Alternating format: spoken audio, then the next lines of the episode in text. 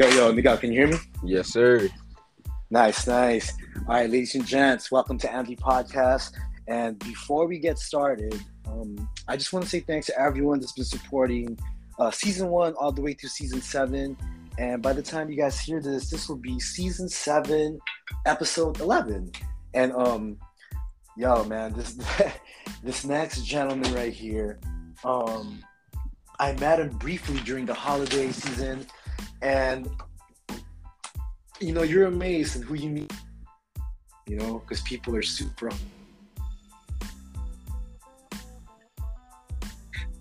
And he was the first professional boxer that I've had that I will have on show. I've interviewed an MMA fighter before, but I haven't interviewed um, a professional boxer.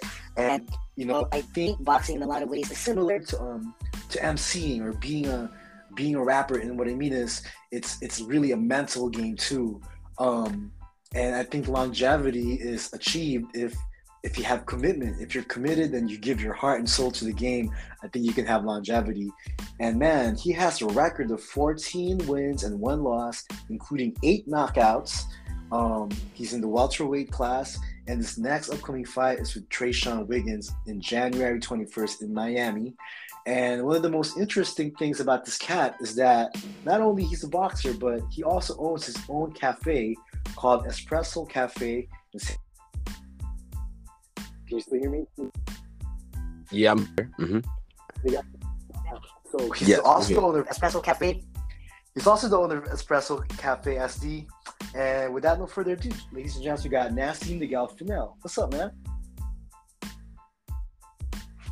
Yo, can you hear me? What's up, brother? What's up, brother? Thank you so much for having me, man. It's, it's definitely a pleasure um, to be here and just to be able to, you know, chop it up with, you know, a like-minded person and, you know, give my uh my backstory on, you know, how I got started and where I am now and my future goals. But all is well. Well, down, man. Happy New Year's, bro. Happy New Year's to you too, my brother. I appreciate it, man. Yo, no doubt. And I know you're a busy dude training, so we're gonna get to it. Um, one of the first things I ask all my guests: Where were you born and raised? Uh, born and raised. I was born and raised in Richmond, Virginia. Um, I was actually born in a city called Henrico. It's like maybe 20 minutes outside of Richmond. Uh, but then we returned back to Richmond, and when I was, you know, still an infant, and I grew up there until I was about 19 years old. What do you remember about the community of Richmond, Virginia? Oh man, the community of Richmond is amazing. It's it's amazing. It's it's really like no other, you know, to be honest. Um it's very diverse for one. So you have different, you know, uh ethnicities and nationalities within the community. Um but for the most part it's very historic. Um going back into like the early settlements. Um you know mm-hmm. that's you know where they landed. So it's a lot of history in a negative aspect and then there's a, a, lot of history in a positive aspect just on the black community of you know um, what they made you know back then with the like the small communities the small businesses. Um, and even till now it's, it's just an amazing community. You know it's uh it's so much out there. It's a lot of art. Uh richmond is very known for it's art. Um, just around the city, there's a college uh, by the name of VCU, which is an art school out there, and um, yeah, it's a lot to it. Whenever I go back home, it's just like it's amazing. You know, I love being back home. I have that nostalgic feeling, and you know, I feel embraced. You know, by the people, by the city, by nature. Um, but yeah, Richmond's like no other. It's really like no other. It's not, you know, it's not that big, but it's not that small either. It's obviously the capital of Virginia, you know, so there's a lot out there in terms of, you know, businesses. Um, but yeah, it's just a great city, man. I love it to to to to the life of me. Mm. Do you know how your family ended up in Virginia, Richmond? Do you, do you know a story how mom and dad migrated there or you know, grandpa, grandma? Have they been in Richmond for years? No, to be honest with you, no, I, I don't know. I my grand so I think both ends, you know, uh, you know, they were rooted, you know, through Richmond, Virginia. I think the furthest I've went back or the generation that I know of is my great grandfather. Uh, his name was John Terry, but he was born and raised in Richmond, and that was like the early 1900s. Um, and that's on my father's side. And then on my mother's side, um, the furthest I know back is my great grandmother, but she was born and raised in Richmond as well. So I believe my bloodline has been in Richmond, you know, since day one. That's awesome, bro. you got siblings to go? Yeah, I have a lot of siblings actually. Yeah, I do. Um, I have, I have, I have so many, so many. It's hard to remember everybody. I have it's not too many, but I have three brothers uh, by my father, and then I have three sisters and a brother by my mom, and I'm the youngest on both sides. Mm, nice. And before we proceed with the interview, ladies and gents, I just want to give a shout out to Rain um, for providing a, a, Christmas holiday for, for all my peoples in San Diego that was kind of far from the family, that couldn't go home or did not want to go home. And um, I want to say thank you to you for uh, really introducing me to Nigel. And um, yes. if, if it wasn't for a get together, I wouldn't have met Nigel. Um, and yes. it was it was a good conversation when when, when I met him. And um, the importance of community in San Diego is, is important when we need it, you know? Yeah, I, I like to attest to that. I want to thank her as well. Uh, she's super nice, super welcoming, super down to earth, you know, very likable, great spirit, um, great cook as well. And um, adding on to that, you know, if it wasn't for her, you know, putting together that gathering, I wouldn't have met so many great people and I wouldn't have met yourself, you know. So that, that was a great opportunity, and, and much thanks to her for that. Yo, sis, thanks for the gumbo. I love it. The gumbo was good.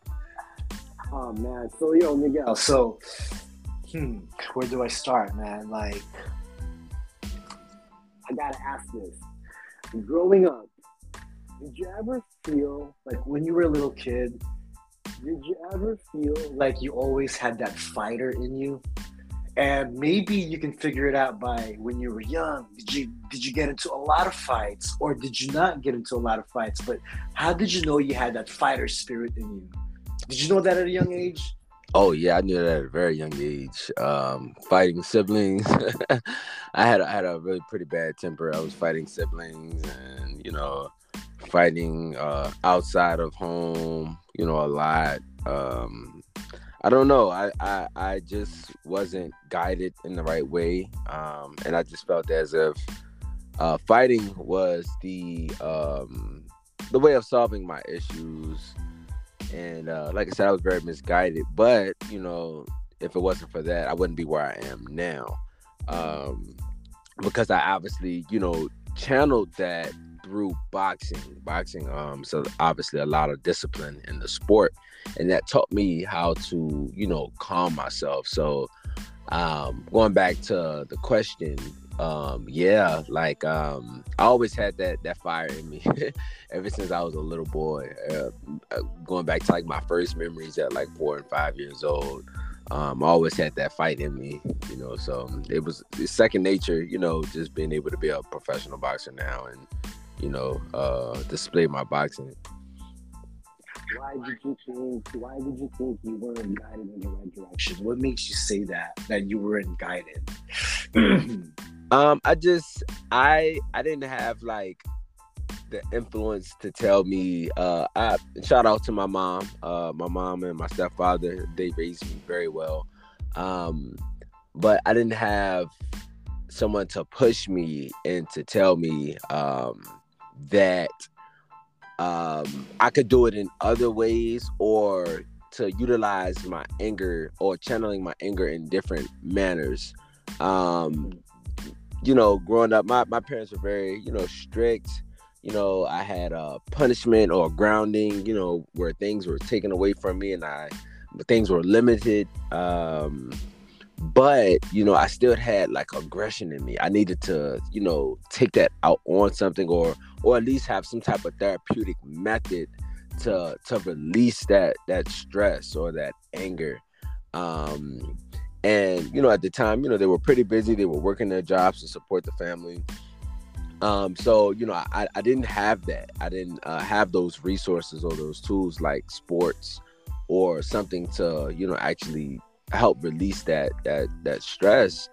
So you know therefore you know without without having that you know I, I just took it out on like people and not innocent people or random people but you know i don't know when i would get into confrontations you know that would be my first uh choice of resolving the issue you know. But like i said had i had something in place you know like boxing or some type of art or craft or gardening uh things that i also like to do now to help you know deal with my stress um i don't know maybe i wouldn't have you know got into fights and things when i was younger Mm-hmm. And one of the things that I noticed about Nigel when I was talking to him, and I knew I, I knew I had to get guy on the podcast because I know he's a different breed. And the reason why I say that is because Nigel don't smoke and Nigel don't drink and super sober and really dealing with reality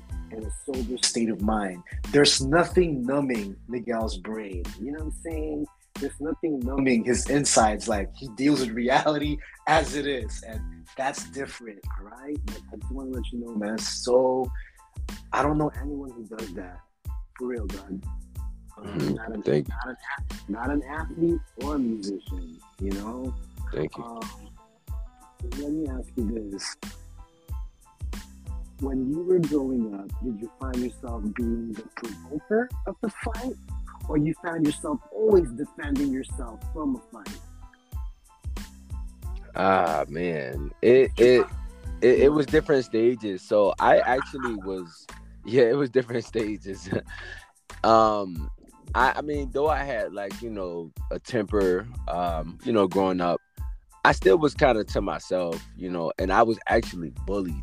Um, I was actually bullied as a you know as a young child, and um, or I guess like an early teenager, and um, I don't that that also you know caused a lot of you know aggression.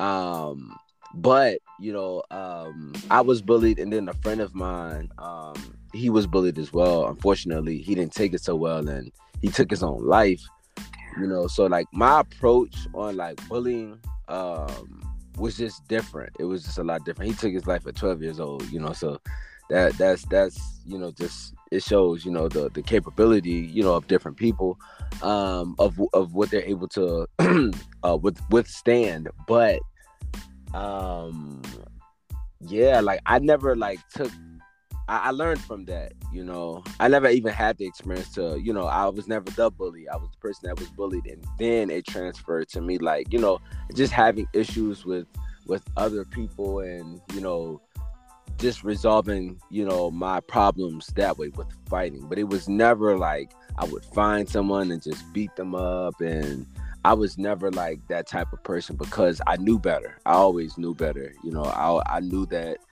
i i was in that position before in life and then also you know a friend of mine i knew the damage that it, it can take on a person and like i said everybody uh isn't like me I, i've known this since a young age that um you know, we all have different capabilities and, and things that we're able to take, you know, and I, I wouldn't want to have to like live with that for the rest of my life that I bullied somebody and they took their life. Like that, that would, you know, that would hurt me, you know, so I, I would never do anything like that. Um, but yeah, like I said, it was always, you know, people, you know, like myself or, you know, the big, the big dogs actually.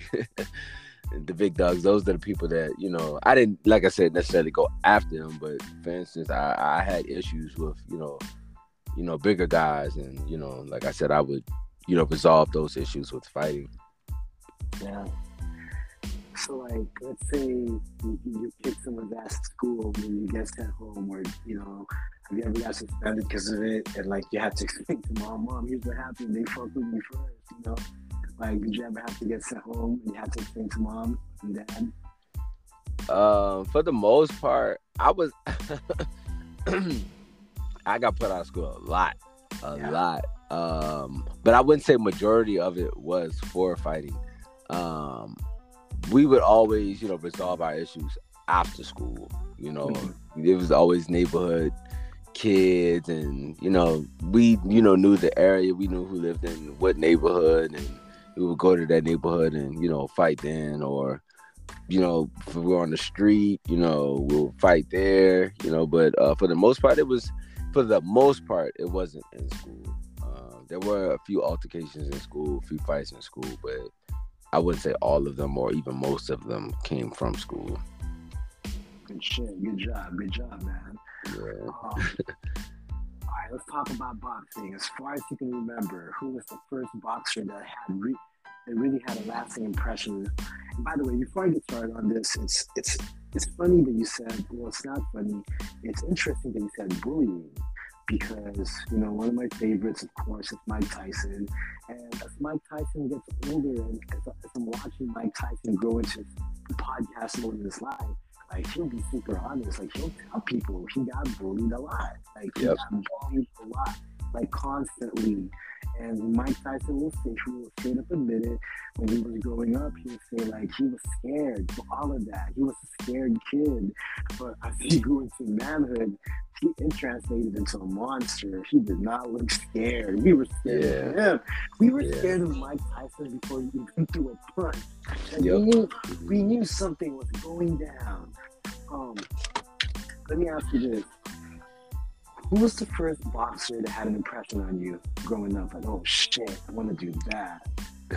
the very first boxer, I remember the day and the night, and I remember what I was doing, almost what I had on. Um, I remember everything about it. I remember like it was just last night. Um, Floyd Mayweather. This was like in 2006 or seven. He was getting ready. Uh, I was watching All Access on. Um, it wasn't All Access. All Access comes on Showtime. He was on uh, HBO. He had like a little documentary he had going on for like his upcoming fights, and um, yeah, he was getting ready for a fighter by the name of Ricky Hatton. Um, yeah, uh, and um, I just remember just like flicking through the channels and just saw this, you know, black guy just boxing, and you know, I was already fighting by that time, but I knew nothing about boxing or you know nothing about the art or the sport itself, and um, I, I just like was tuned in. I like I, I didn't change the channel. I just like watched the whole thing, and I just saw you know the lifestyle. I saw him training and and just boxing and you know um you know the money he had or has you know and i was just like wow like this guy is different. You know who is this guy? I've never you know for the most part like when i heard of boxers they were just like you know boxers you know they weren't too much. They were just fighters you know but this guy just had a whole different thing about him and his lifestyle and just the way he carried himself. I was just amazed and i was motivated. I'm just like wow. And like that I had I had ankle weights. I had ankle weights. Uh, I guess from like football. I did play football too, but I had ankle weights in my my closet and just like watching him like take those jogs through Las Vegas and like I just put on the ankle weights. I put them on my my hands and just started like throwing my hands. Like I didn't know nothing about boxing, but that moment I was so inspired and I'm just like, man, like I want that. Like that's what I want to do. Like I, I love fighting, you know. Um that's what I want to do. And I uh I think I told my mom. I that's that's the only thing I can think of. I think I told my mom about it and um she tried like where I'm from, it's not much boxing. That's actually the reason why I'm here and actually why I left at 19, you know. Um I uh that's a whole nother story. But anyways, it's it's not much out there. So like when I was telling her about it, it was really hard for her to find me a gym to go to. Um I think I was about 12 years old at the time. And um yeah, I was watching Floyd and you know, that was that. And I just remember his name and I just kept following up on him and you know, and that's who really got me started. It was Floyd. It was that fight when he fought Ricky Hatton. Um, I want to say they fought. Yeah, they fought in Vegas. But yeah, mhm, Floyd Mayweather. He was number one. So, like, you graduate high school. In your mind, what was the plan that you were going to do and what actually ended up happening? Like, you graduate, and bam. What's the next step that you're gonna do in your head? Like, all right, this is what we next. Uh, that's so good. I'm glad you asked me that. I was just thinking about this this uh, the other day. Um, so um, I actually went to military school. Um, I went to high school, but I graduated from military school, which is high school, um, in a sense. But uh, in military school, oh my gosh, I was I graduated at the age of 16, by the way. Um, I was about 15 in military school at this point of time in military school, and I remember my brother. Um, I wanted the box. I just didn't know, like, I didn't have the idea or like vision that I have today, as in like me being a professional boxer, but I knew I wanted to box. Um, I didn't have like any amateur fights at the time. You know, I wanted to be an amateur standout and wanted to go to the Olympics. Um, and my brother, um, he's the one who actually, he's not my blood brother, but he's like my mentor he got me into boxing. And um, he was you know always the state of my life you know even when i went to military school and would send me like magazines and things just to keep me motivated and um, so i would get like magazines in school and the the sergeants or the cadres um, those are their names they would like throw away my books. Like that was all like my tests like my trials and me to like triumph through you know those situations because like they were hard. Like that's what molded me. They didn't want me to have any bugs. They they knew my resume. They knew my history of me you know in and out of detention centers and fighting you know so they didn't want to you know they felt as if you know i was going to be sparked by you know seeing like images uh from boxing. Um so you know i eventually graduated from military school and um, even then you know i i went to college. I was 16 years old in college and this is what made me laugh the other day. Um, i was 16 years old in college um, and i remember i think I, I don't know what class i was in um, yeah i don't know what class i was in but i remember the professor it was like maybe the first week of school and the professor had asked it was like maybe 10 of us 15 of us in the class had asked everyone you know what they wanted to be or what they were like you know striving for. And um i think i was like one of the last people to answer you know but everybody was like oh i want to be a doctor. I want to be a psychologist. I want to be a detective. And she got to me and she was like what do you want like what do you want to school for? What do you want to be? And i'm like I want to be a professional boxer. She's like, like people kind of like laughed at me because, you know, obviously like she was referring to maybe like some type of study or or like class or course, but like my mind was really like on. Even though I was going to school for psychology, I I, I knew I was going to be a, a boxer, a pro boxer. Like that was like all I wanted to be, you know, from 16, like for sure and um, you know, I went to school and I actually dropped out of college uh, to pursue my my amateur boxing career. I got through one semester of college and I was just like, you know, I'll work a full time job if I have to, but I want to commit to, you know, being a, a standout amateur. I want to be an Olympian. And uh, dropped out of college and, you know, start pursuing that full time. Um, and that was at the age of 16. So I've been going hard since I was 16 years old. And um I laughed because like people laughed at me, but I'm almost certain I don't I don't know I've probably never heard of these or never seen one of those people from that day. Um but a lot of people probably have switched their major, probably hate their job, probably wake up unsatisfied.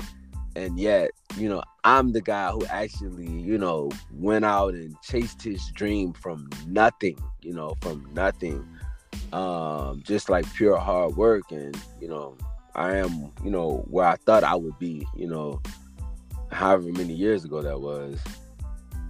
You know, so yeah, like, yeah, I, I uh, 16, 16 years old.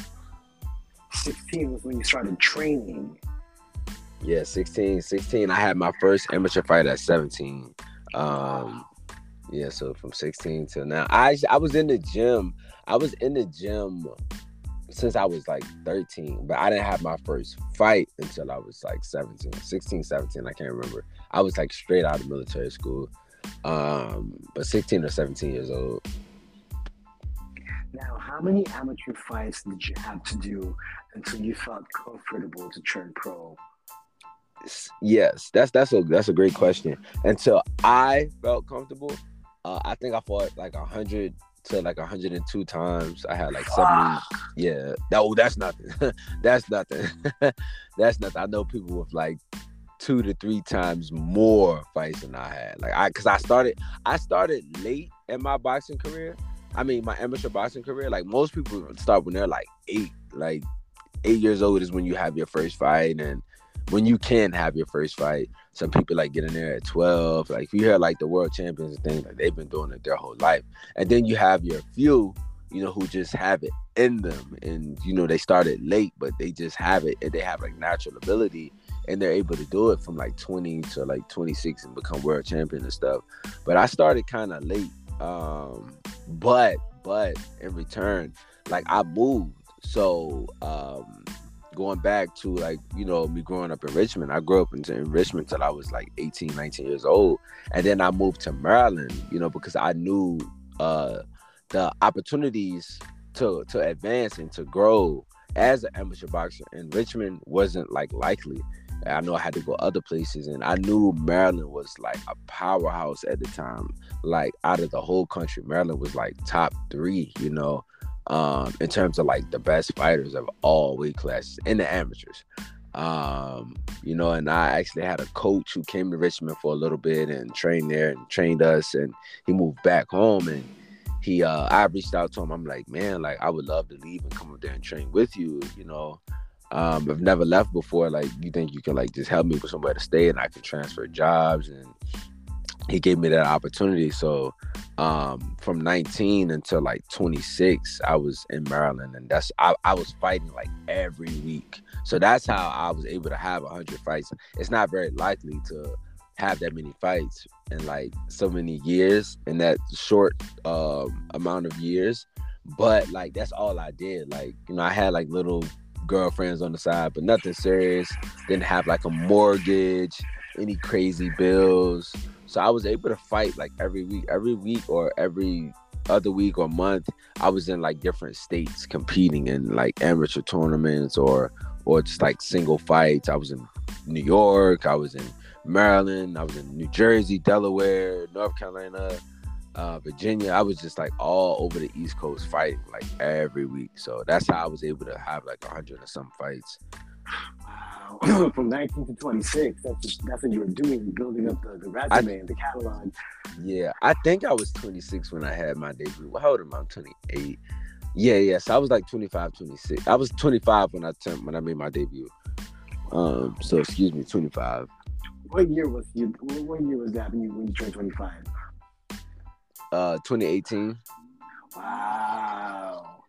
So, two part question. What do you remember about the first amateur fight ever? Ah, that's a good one.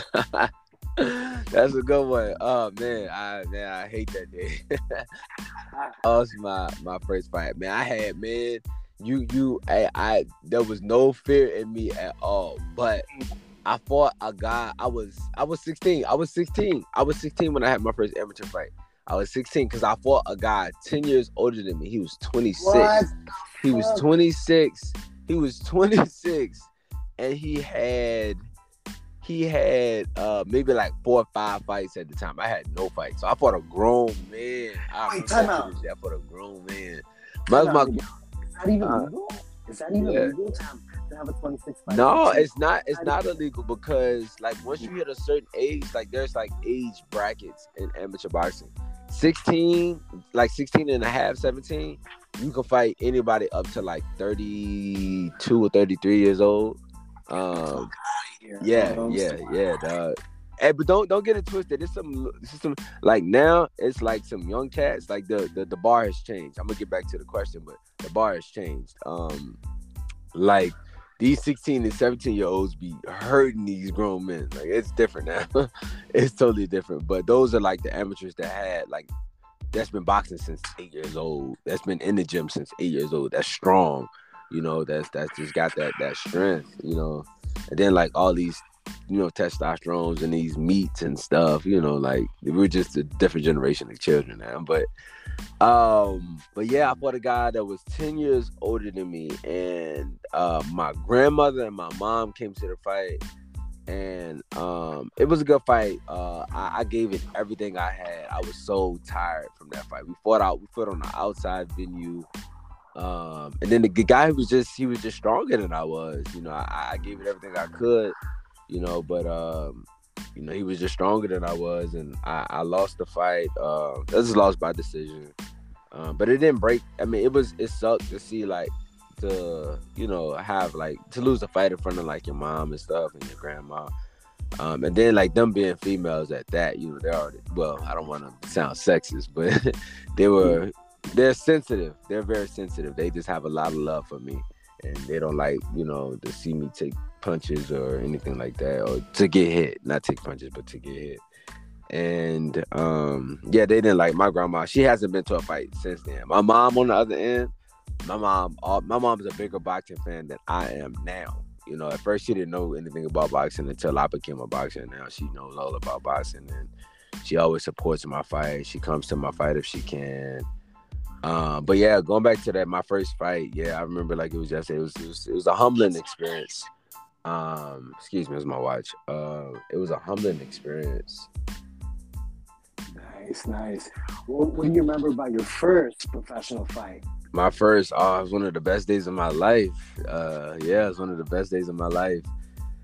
Um, yeah, it was September 15th of 20, 20 uh, 2018 and oh man, I, I, remember this day vividly. It was, it was amazing day. Um, so I was me and a teammate of mine were making our pro debut. We fought in Delaware, in Hockessin, Delaware, um, at this you know uh, athletic center um, gymnasium, and uh, I was fighting a guy. I had no fights, but I had like at that time, you know, obviously 100 amateur fights. I fought in the nationals. I fought overseas um, for the Olympic trials. So I mean, I knew what I was doing. Like you can put anybody in there with me, you know, um, and I would do great, you know, because I've been in there with a lot of people.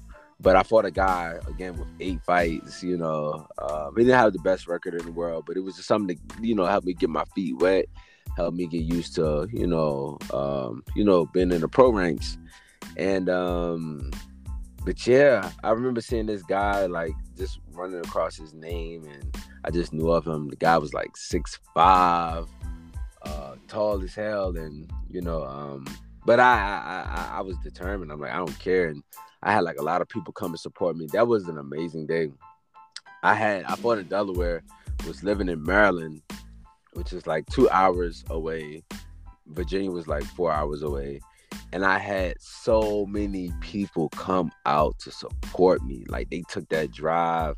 It was the best day of my life. Um, I went in there with you know pure confidence. Um, went in there and did my thing. I knocked the guy out in the second round, I believe. Um, I had my brothers there. One of my brothers, he's like the closest uh, closest person to me in the world, and you know he was there, and just to be able to do that, you know, in front of him and let him see, you know, my success, man, that that just meant the world to me. Um, yeah, hands down, probably the best day of my life was my professional debut. I love it, man. Um, I want you to elaborate on this a little bit. I hear a lot of boxers, especially the iconic ones, like they'll say it. They'll say that boxing is 10% physical, 90% mental. Why do you think they say that? Yeah, cuz it's that's the truth.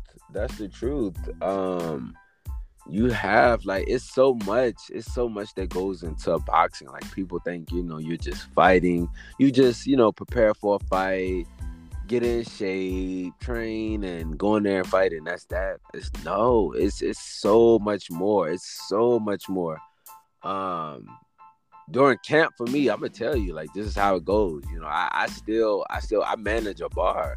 You know, so I, I, I still technically work a full time job. You know, though I don't have to, but I still work a full time job, and you know I have to deal with you know the job.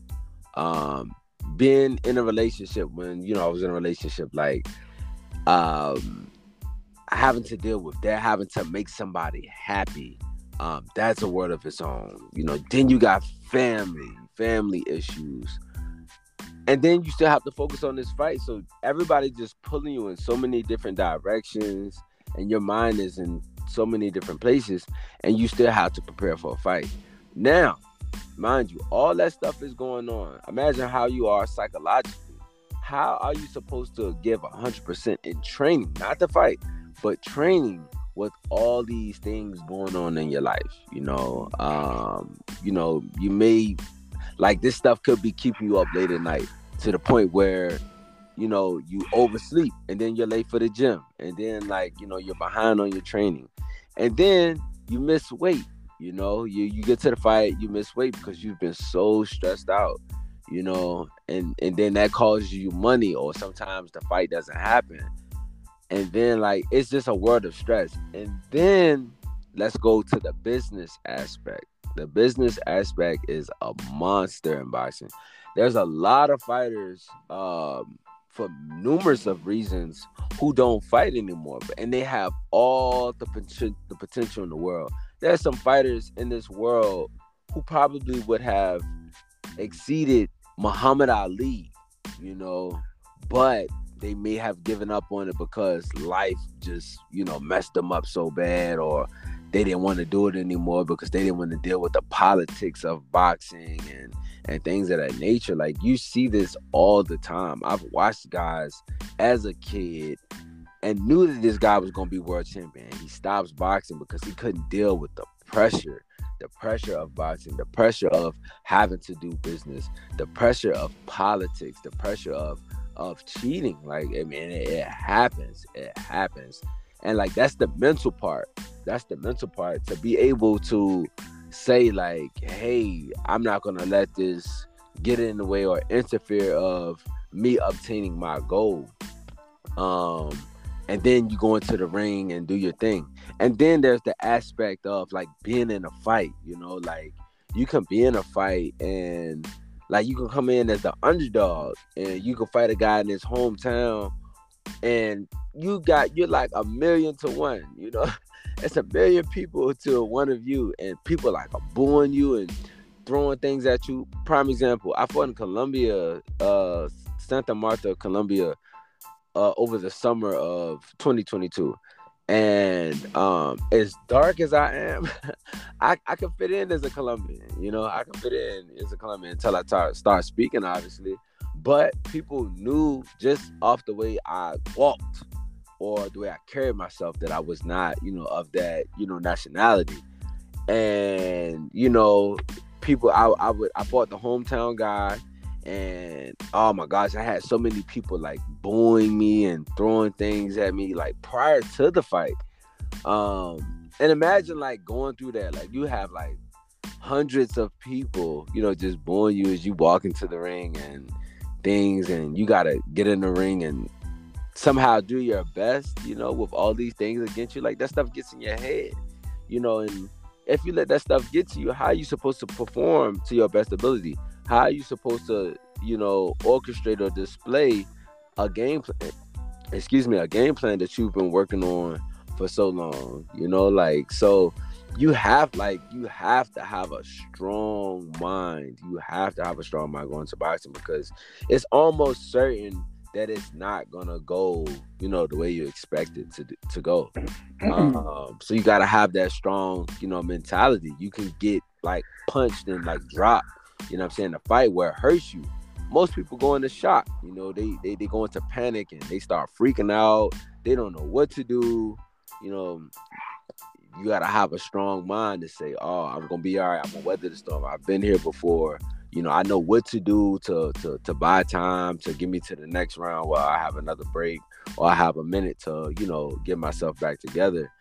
Um and then you know you can have a fighter who's just like beating your ass or or just like good at what he doing that just like makes you doubtful you know of of your abilities and things of that nature so you have to have a strong mind you have to have a strong mind there's so many different ways to look at it i can keep going on and on but you have to have a strong mind if you don't you're not going to last long in the sport at all is is more brains than it is bronze. Nice. That.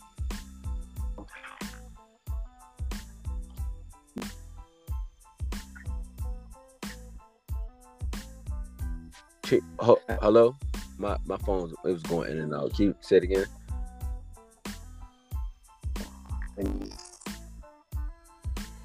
Like, yo, can you hear me? It's it's it's going. It's going. I can hear you a little. Yeah. Yeah, I can hear you now. I was saying like I can only imagine what it's like if um if I had to go on stage and I got booed right before I go on stage, you know, and I gotta take it like a G and act like it don't bother me. So yeah, you're right. It's super mental, you know. Hello, For sure, man. Just yeah, you gotta have a strong mind, man. you know what I'm saying? Um, let me ask you this: Prior to your fight, is it in your best interest to watch the opponent's footage? Is it in your best interest to do, to do some research on the guy you're about to fight? How do you feel about that? Um, no, not really. Uh, I'll watch like if I can find something. Um, because most people uh don't. Well, some people don't. I'm not gonna say most, but some people don't put their stuff online. You know, because as humans, we all have flaws and and things of that nature. So you don't want to expose yourself. You know. Um. So, so like I said, some people don't put their stuff up. So, but at the same time. I don't dwell on, you know, particular things. I don't study too much. I'll study like a little bit. I'll watch like maybe a few rounds of my opponent. That's it. You know, I fought so many people in my amateur career and pro career and with sparring uh, that it's really not much that I cannot adjust to. Um, that's boxing. Just be, is being able to adjust. Uh, you always have to adjust all the time, and you know, sparring and preparation actually prepares for that. So, no, I don't. I don't pretty much watch uh, my opponents too much. Like I said, I'll watch a fight. There's two if you're lucky, um, and maybe like two rounds, three rounds, and I know I know what you know I got to prepare myself for. Um, and within those two or three rounds, you know, I, I look for strengths and I look for weaknesses. It really doesn't take too long to for them to expose themselves. Um, but for the most part, my coach, you know, he does the research himself. He does the studying and things. So my job is just to prepare and to display, um, you know, what my coach wants me to or what I see when I get in the ring. Nice. Yo, man, I know you got a fight coming up with Trayshawn Wiggins on January 21st in Miami. Um, to prepare for a fight like this, just take me through the week. What does a Monday look like for you? What time do you start your day? What do you do next? Like for training for this fight, what does a Monday look like? Oh man, it's ugly. that shit is ugly, man. Training camp. I embrace it, you know, I definitely embrace it, but um man, it's getting up fucking early. It's, it's early early days and fucking late nights, man. You know, getting up at the fucking crack of dawn just to fucking do strength and conditioning training. Um, so a, a typical day, you know, I get up like five, four, four thirty-five. I do my strength and conditioning. Um, I'll go back to the gym um, at like eleven to do like my my sparring. Um, and then I'll go like you know in the evening if I want to to do like some extra stuff like pad like pad work or or whatever the case, hitting the bag, just working on like little fundamentals, things of that nature. Um, and then uh, that's six days a week. I do that Monday through Saturday. Yeah, twice a day, six days a week for like six, seven, eight weeks. So when you wake up at 5 a.m., you go straight to the gym. Yeah, I, I'll go to the gym or I'll like go to a park to go for my run. And then from there, you go back. So I know you think you go back at 11. So when you're done with your run, what do you do? You go back home, shower up, get some dinner or get some lunch. Like Yeah, I'll either like I'll, my my gym um is set up pretty cool. Like they have showers and things. They used to have like little dormitories where like fighters, the pro fighters could stay and sleep and stuff. Um, uh, that's no longer accessible. But you know, I'll like just rest in my car. I'll shower, rest in my car, and just wait till the next session. It really makes no sense of like going all the way home. Um, I don't really live that close to my gym, so I just want to make it as simple and convenient um, as possible.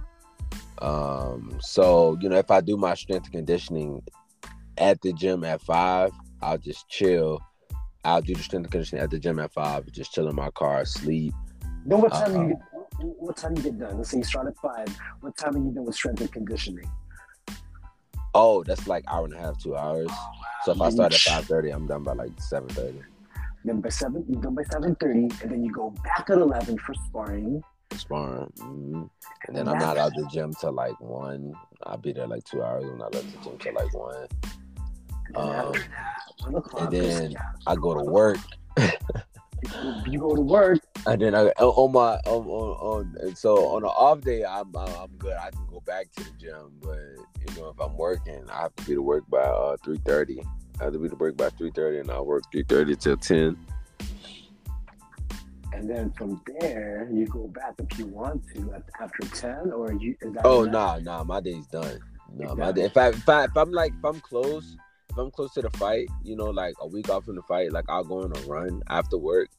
You know, depending on how my weight looks, or depending on like how I feel or what I need to do, I'll go for a run, um, a late night run. Um, I have been doing that a lot for my my past few fights. Um, but if I'm good, you know, I'll just like call it a day and just try to get ready again for the next day, go to sleep. Wow. Now, one thing I want to ask you is you're also the owner of the Espresso Soul Cafe in San Diego. Tell me more about that venture of yours, Espresso Soul Cafe. Yeah, Espresso Cafe. Yes, opening this year. Oh man, it feels so great to say this year. I'm so glad today's a new year. Um, so yeah, um, I'm a, I'm a big coffee uh, freak. I love coffee. You know, I drink coffee. I'm actually drinking coffee as I speak. Uh, yeah, I'm drinking coffee as I speak. Um, but yeah, I love coffee, man. I, feel like um, for, for for numerous of reasons, for the taste, for just you know the the aroma, the ambiance. Like it's it's, it's great. You know, it's, it's, it's a great drink. Um, it, it makes me feel like I gotta like if I smell coffee in the morning, like before I wake up, like as I'm waking up, like I'm already like like I feel like work. Like like I gotta go to work. I gotta do something productive. Like it just it's a motivation for me. Um, but I mean I've just always loved drinking coffee, different types of coffee, different styles of coffee. Um, and I've been in business for a while. I've been in, you know, I've worked since I was 16, 15, 16 years old. I actually had my first job when I was eight. I'm on business when I was 10 and I had my first job when I was eight. Um, so I mean, I've just been doing working, you know, for a while, and you know, I also um, I like I'm a boss. You know, I'm, I'm I'm a boss hands down. You know, my coaches will tell you, my my my supervisor will tell you, I'm I'm just a boss. You know, so why not? You know, have my own business. You know, I'm I'm creative. You know, and in so many different aspects. I love coffee uh, I'm a boss. Like, why not? And I love, I love like making people smile. I love like, you know, making like like services is like one of my top things of life. You know, like I love just making people smile in so many different ways. Um, rather it's just like helping them with something or giving them something. Um, but yeah, so like I just had the idea about a year, year and a half ago to, you know, just start my own coffee shop um it takes a lot of time money and effort you know so you know that's what i've been doing for the past year and a half is you know just getting money together getting my ideas together you know just being the creator um i'm having to do everything you know so like and i'm doing all of this with like technically i just got a mentor. I just got a mentor like uh say like three months ago um and she's amazing. She's amazing. But prior to that i didn't have anybody. So i was doing it from scratch. You know i was doing it from scratch all from like researching and, and things of that nature and just asking questions. That's like one of the best things like just talking to people and asking questions. Um but yeah i just been getting all the, the things that i need and uh yeah so my my opening date is for Feb- between february and march of uh this year. So in a few more months i'll be ready to go Nice. If you ever need performers, you know me and Rain is just full away. My man, yes, yes. for your grand for your grand opening, you know. My man, yes. Um, that's awesome, dude.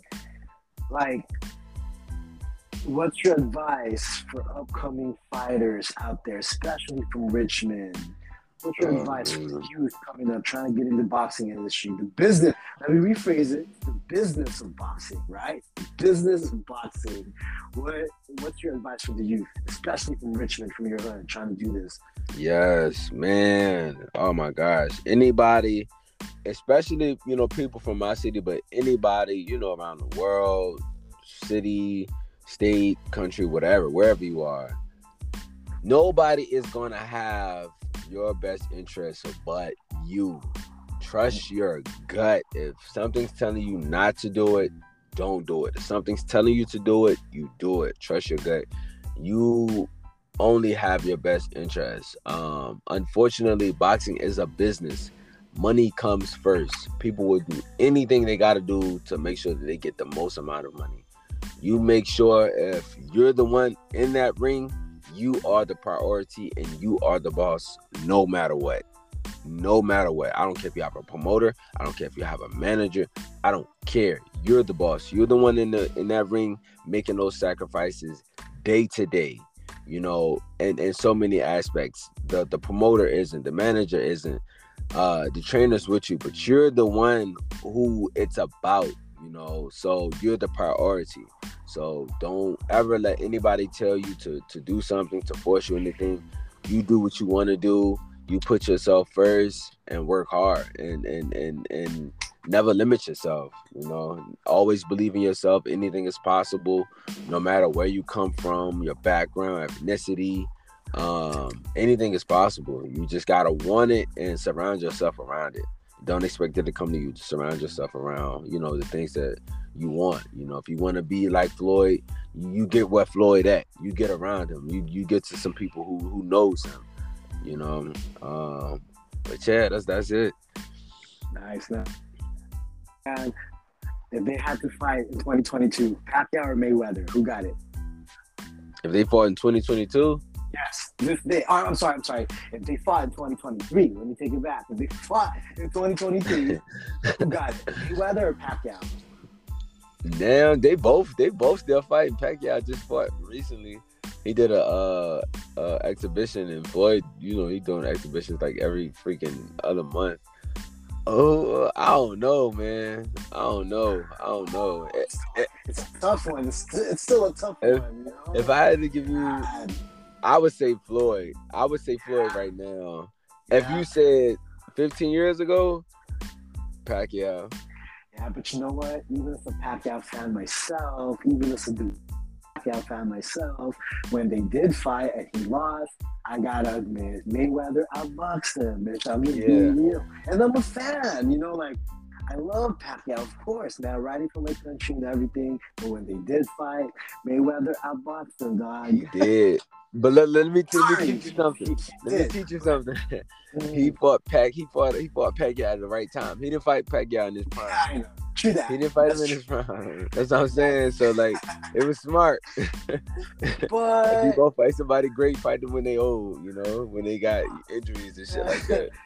That's true, but I was just surprised. I felt like, man, Pacquiao didn't give it to him. Like, I don't know. I don't know. I don't know. I, I was disappointed in Pacquiao myself. I know he was getting. I, I know he was aging. He was definitely aging when that happened. But still, it, it almost seemed like ah, they did this for the bag. You know. I don't know. You know. Yeah, yeah. All right. If they fought in their primes, I'm talking about 1969 Ali, 88 Mike Tyson, who would win? I I would give it to a Pacquiao. Pacquiao, like like Floyd was, Oh.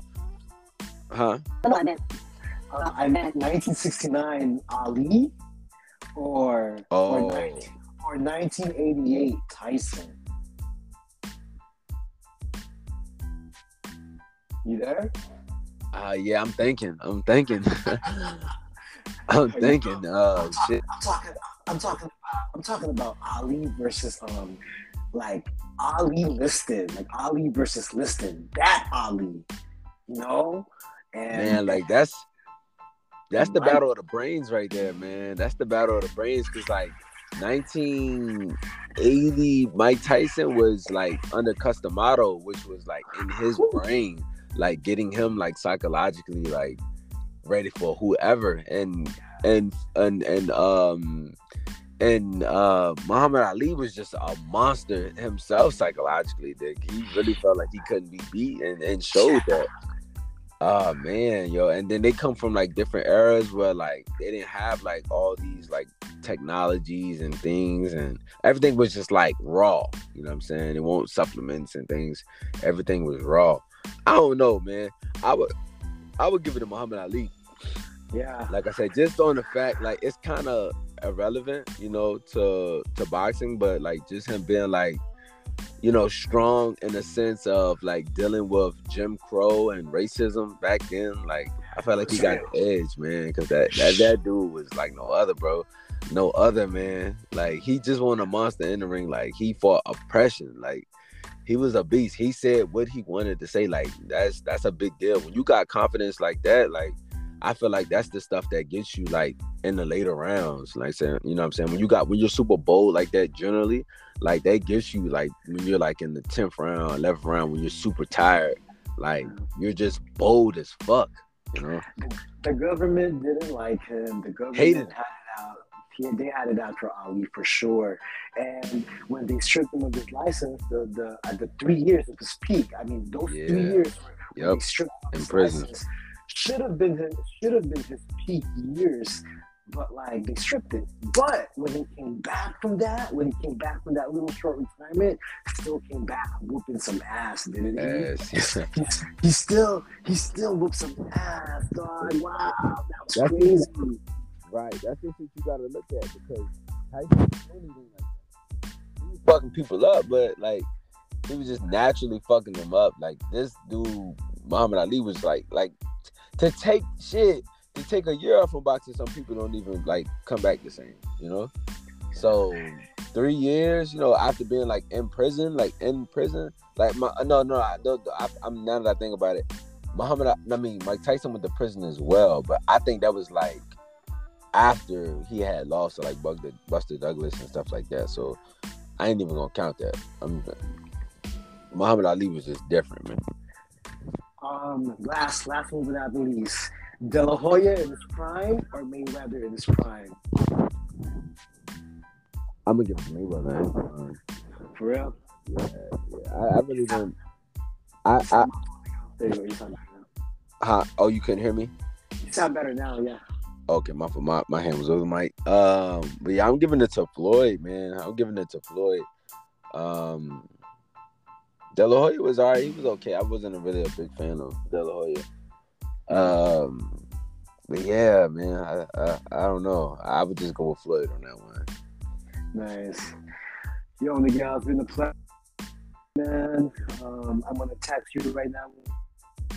I just get up with your next fight, and I, I support you. Congratulations. My brother, man. It, you know.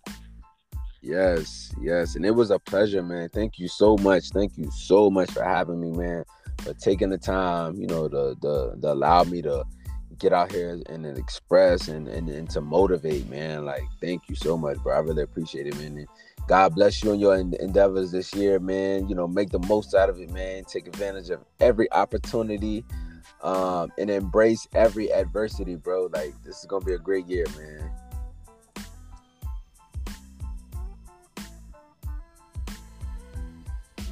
Much love, Miguel. I'm looking forward with it. Yes, sir, brother. Much love, brother. Love you, bro. You'll be my prayers, man. Amen. Likewise, brother.